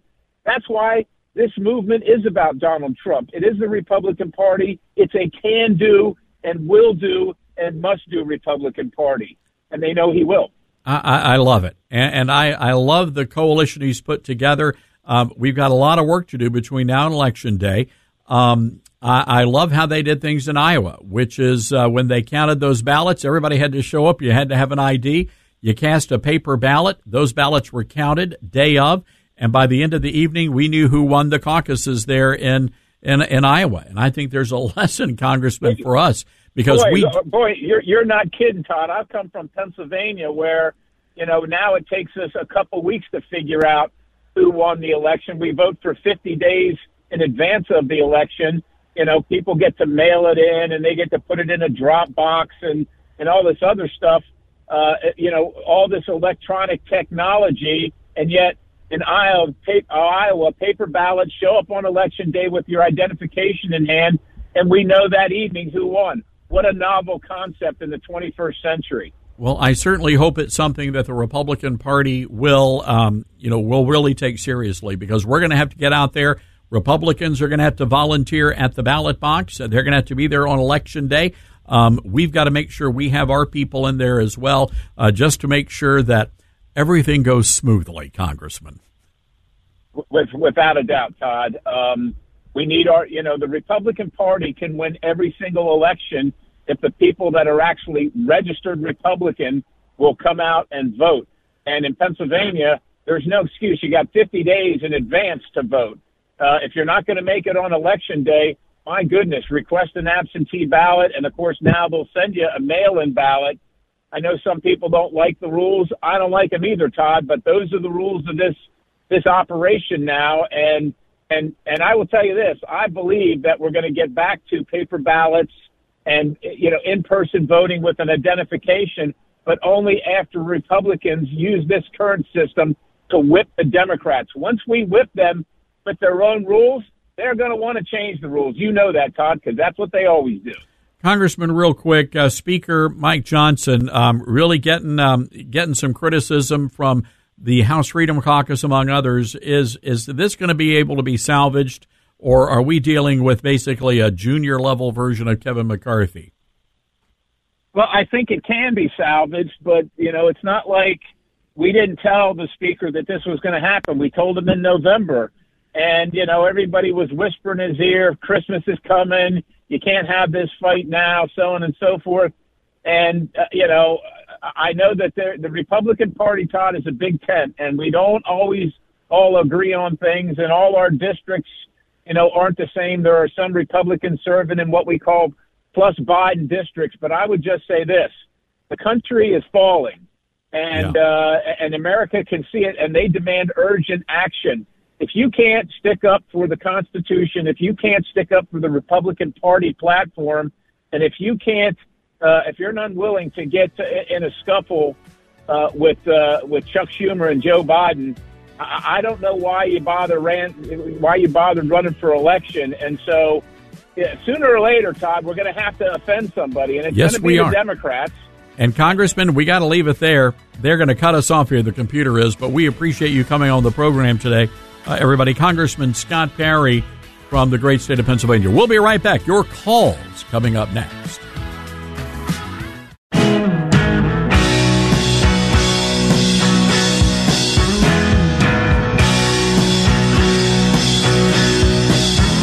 All right, welcome back, everybody, to the show. Good to have you with us. And uh, by the way, if you haven't already done so, you should consider following us, uh, watching us on our YouTube live stream over at Todd Starnes.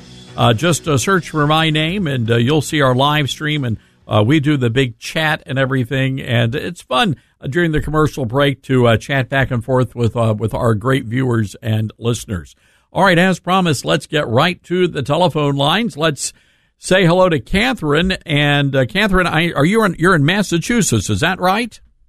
Yes, I am, Todd. And um, I also uh, was a Democrat for over 45 plus years. And wow. I changed to um, Donald Trump, and I'm going to vote for Donald Trump again.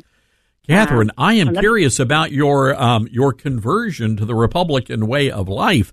Uh, can mm-hmm. you can you walk me through that? Why did you decide to vote for a Republican? Okay, I'm very much into uh, politics, and I love watching the debates.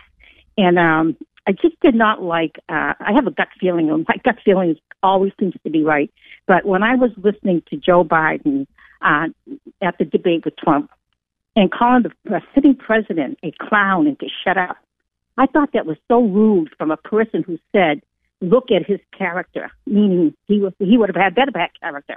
But I found that to be so rude. And then when I saw Nancy Pelosi tearing up the State of the Union address while Trump was giving his speech, I just, I, I don't know, maybe because I'm old school, but I found that so disrespectful and I did not like it.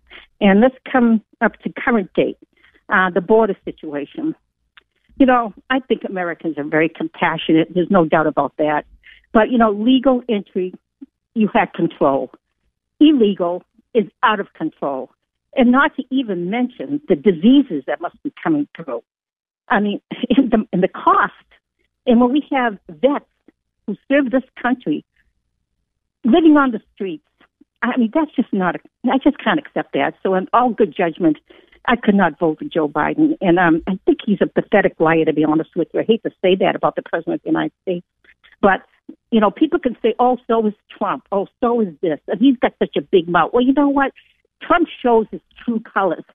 Joe Biden does not. Joe Biden is the great pretender. He comes across like he he's going to bring us all together. Well, I'm I've been a Democrat all my life, and I've had people attack me for the first time that I turned to Republican. And he allows those people to do that because he's calling Republicans a threat to democracy, cults, terrorists. I mean, those names are not going to bring people together. I don't think you need a education to realize that. And um, I'm just so against um, Joe Biden. It hurts me to say that because I, like I said, I was a Democrat all my life, but my country comes before party. And Well- I like what Donald Trump did for this country. I, I really did. Well, Catherine, uh, on this radio program, we we love to celebrate when a Democrat uh, converts to the Republican way of life, and uh, we've we've got to celebrate that, Catherine. Dylan, I think the the Todd Starnes radio show choir is. Uh, I I think we're we're ready for a miracle, Catherine. Are you ready for a miracle, Catherine? I, ca- I know with no doubt in my mind that Donald Trump is going to win the presidency. I have no doubt in my mind. Catherine, shout hallelujah, Catherine. I have no doubt. Catherine's not shouting hallelujah.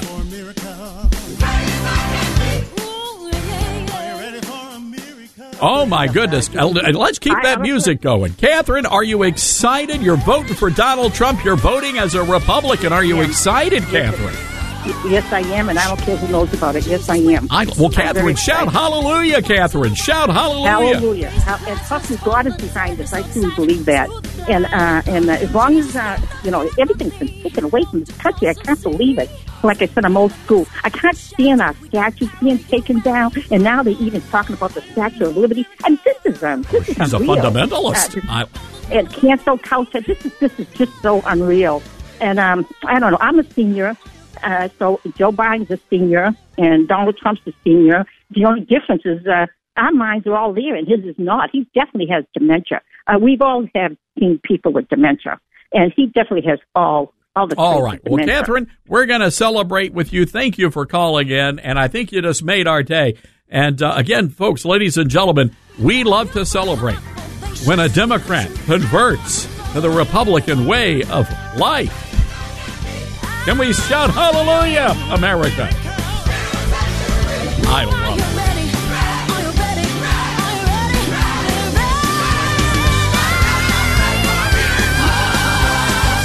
Wow. I feel like I've gone to church, ladies and gentlemen. So good for Catherine.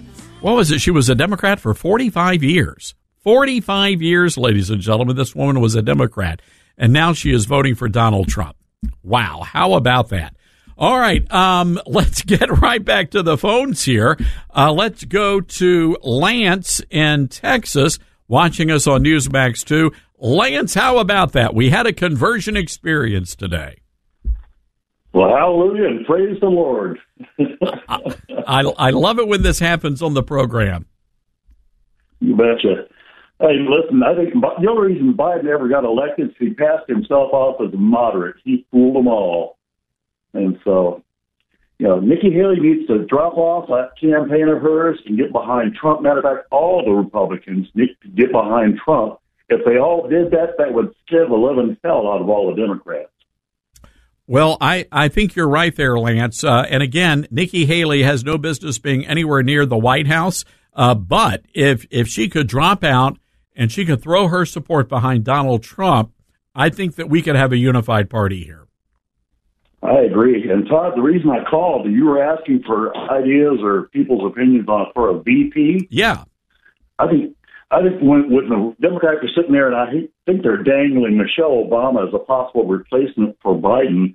I think we need to put Candace Owens in as our VP. I think Candace Owens would be a fighter. She'd be a great VP.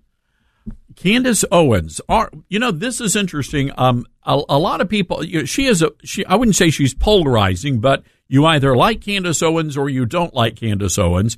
And there's been a lot of controversy right now between her and Ben Shapiro, um, and especially among the Jewish community. So I'm not sure. I'm not sure Trump's going to be looking in that direction. I, I will say this, Lance, and this, and I appreciate the call. Um, one name that has been thrown out there is is very intriguing. Uh, His name is Lee Zeldin, former congressman out of New York, Staten Island, happens to be Jewish, and he came very close to upsetting the current governor in New York State in that gubernatorial race. I've had a chance to hear Lee um, speak, and the guy ha- has an incredible message uh, to bring to the country.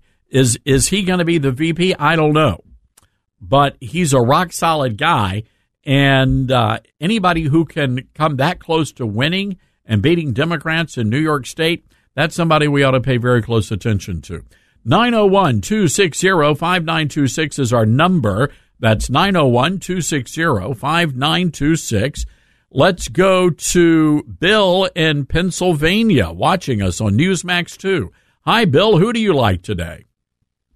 Well, if you're asking for a vice president pick, there's several good ones, I think, but I'd have to go with Marjorie Taylor Greene. I think she's great. MTG. You know, Georgia, quite frankly, could be a battleground state, and uh, she is incredibly popular there. Well, she's a fighter. That's what I like about her. She fights just as much as Donald Trump does, and she's always uh, backed Donald Trump up 100 percent. Uh, very intelligent, and I don't think she'd back down from anybody. Well, no, no, I, I don't think uh, you would ever uh, find anybody that would accuse Marjorie Taylor Greene of backing down from a fight. Bill, Bill, we've got you down there. Appreciate you watching us today. Let's go to John in California. Hi, John. What's on your mind?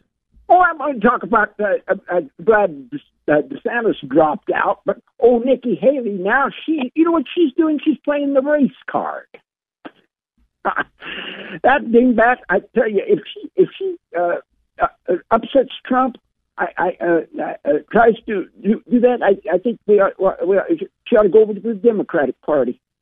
Well, I think she. like the Dem- uh, th- The argument could be made, John, based on her policies. And keep in mind, uh, one of the things that really concerned me is when she came out and said that um, that you have to have an ID if you want to be on social media. Uh, that you can't be anonymous. Uh, you've got to be able to have some sort of a form of ID. I've got a big problem with that. The government sticking their nose in the business of Facebook or Twitter. Uh, got a big, big problem with that. So I think the argument could be made, John, and I appreciate the call, uh, that Nikki Haley could be a conservative Democrat. I mean, a very conservative Democrat, but certainly a Democrat. All right, let's go to Richard in California. Hi, Richard. Who do you like as VP? Uh, thank you for taking my call. Um, I start off really um, wanting Kari Lake, and then I kind of seen uh, Ramaswamy, you know, filling in, but after giving it very serious thought, uh, I've concluded that retired Lieutenant Colonel Allen West would be the absolute best choice. We are in a, chaos. The world's in chaos. Our country's in chaos. Allen West is uh, almost identical to uh, President Trump in his politics, economic, and world beliefs, and I think he would he would really, you know. And then we also have to consider what would happen if if Trump, you know, something happened to him. Who do we want to serve in this uh, as president and take over? And I think uh, Lieutenant Colonel Allen West would do that. He's got a 22 year career in the Army. He's got Bronze Star, uh, Emeritus Service Medals. He's, you know, and he's written three three books. Uh, you know, all very conservative. Um, he's, um, you know, he was um, in a life. He's a life member of the American Legion, leg, legacy life member of uh, Veterans of Foreign Wars. Um, he's been uh, director of Booker T. Washington uh, Initiative. Uh, Right. Former director of. Well, look, I look. I mean, you're you're running down a great resume list there, and you know, I I like Allen. He's been a, a regular guest on on the radio show. Uh, he was just on Newsmax uh, last week on our program. Um, I look. I think he'd do a terrific job. And the good news here, uh, I think, Richard, is that the bench for Republicans when it comes to vice president is is pretty deep. And we're not going to, this is not some sort of a throwaway position, but we do want somebody in that, um, in that vice president's uh, chair, uh, who can step in should the need arise. And, and I think, look, Allen West, I think would do a terrific job there. All right. Appreciate that call, Richard. Folks, we've got to take a quick break here. Full lines right now. So if, uh, if you're getting a busy signal, keep on trying. 901 260 5926. This is the Todd Starnes Show.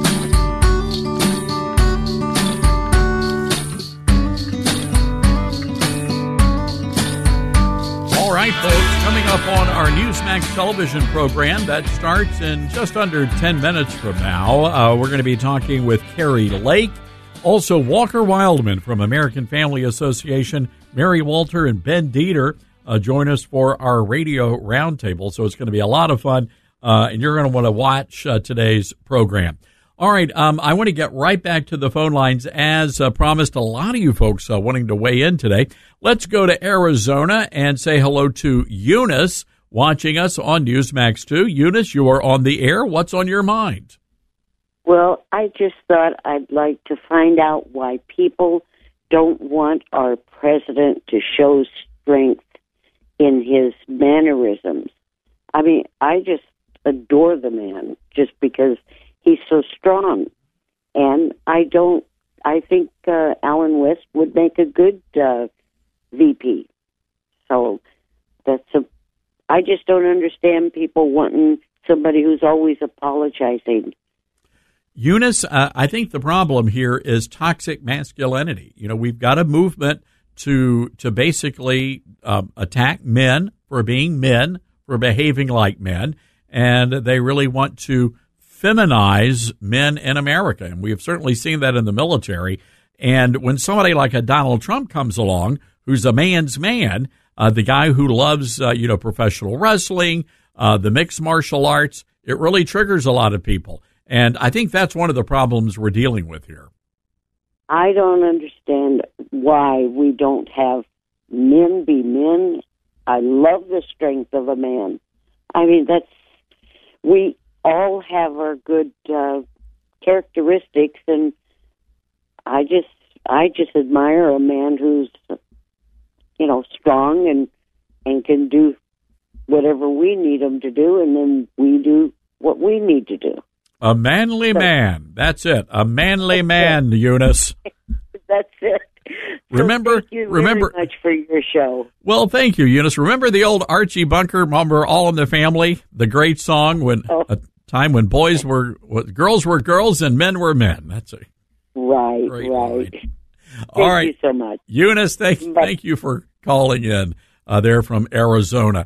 Uh, let's say hello to Brenda in New Mexico. Hi, Brenda. What's on your mind? Well, I have a serious pick for VP, I'm all ears. and you and hear what I've got to say. I would say it was Tim Scott. Why? He wholeheartedly supports Trump. He he believes and he's on board with all his policies. He's African American. He fits all the boxes. He's recognizable. They they would support each other.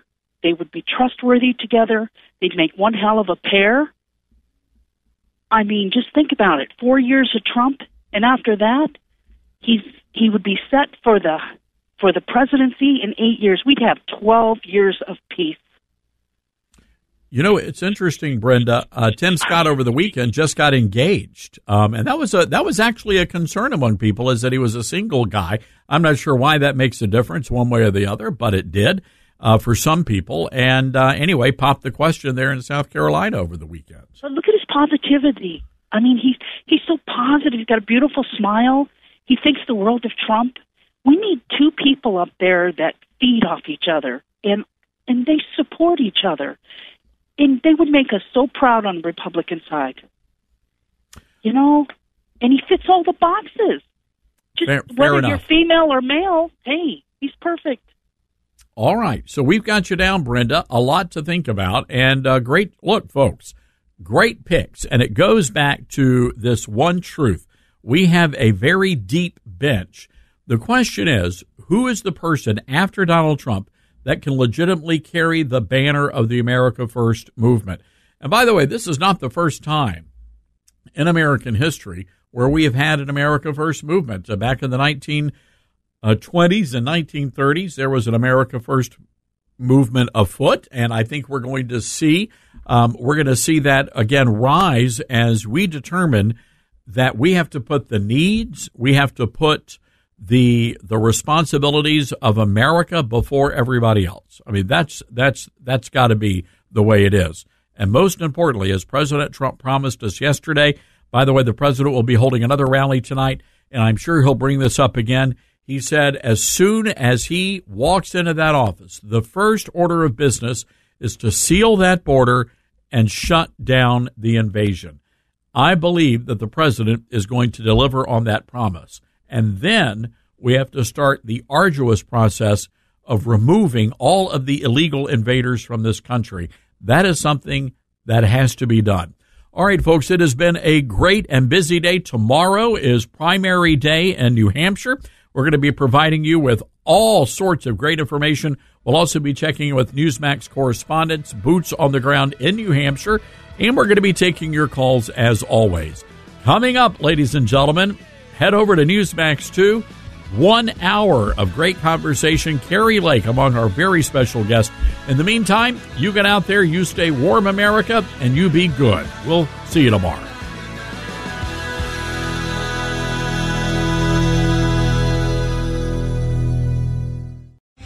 Three star general Michael J. Flynn, head of the Pentagon Intelligence Agency, knew all the government's dirty secrets. He was one of the most respected generals in the military. Flynn knew what the intel world had been up to. He understood its funding. He ordered the first audit of the use of contractors. This set off alarm bells.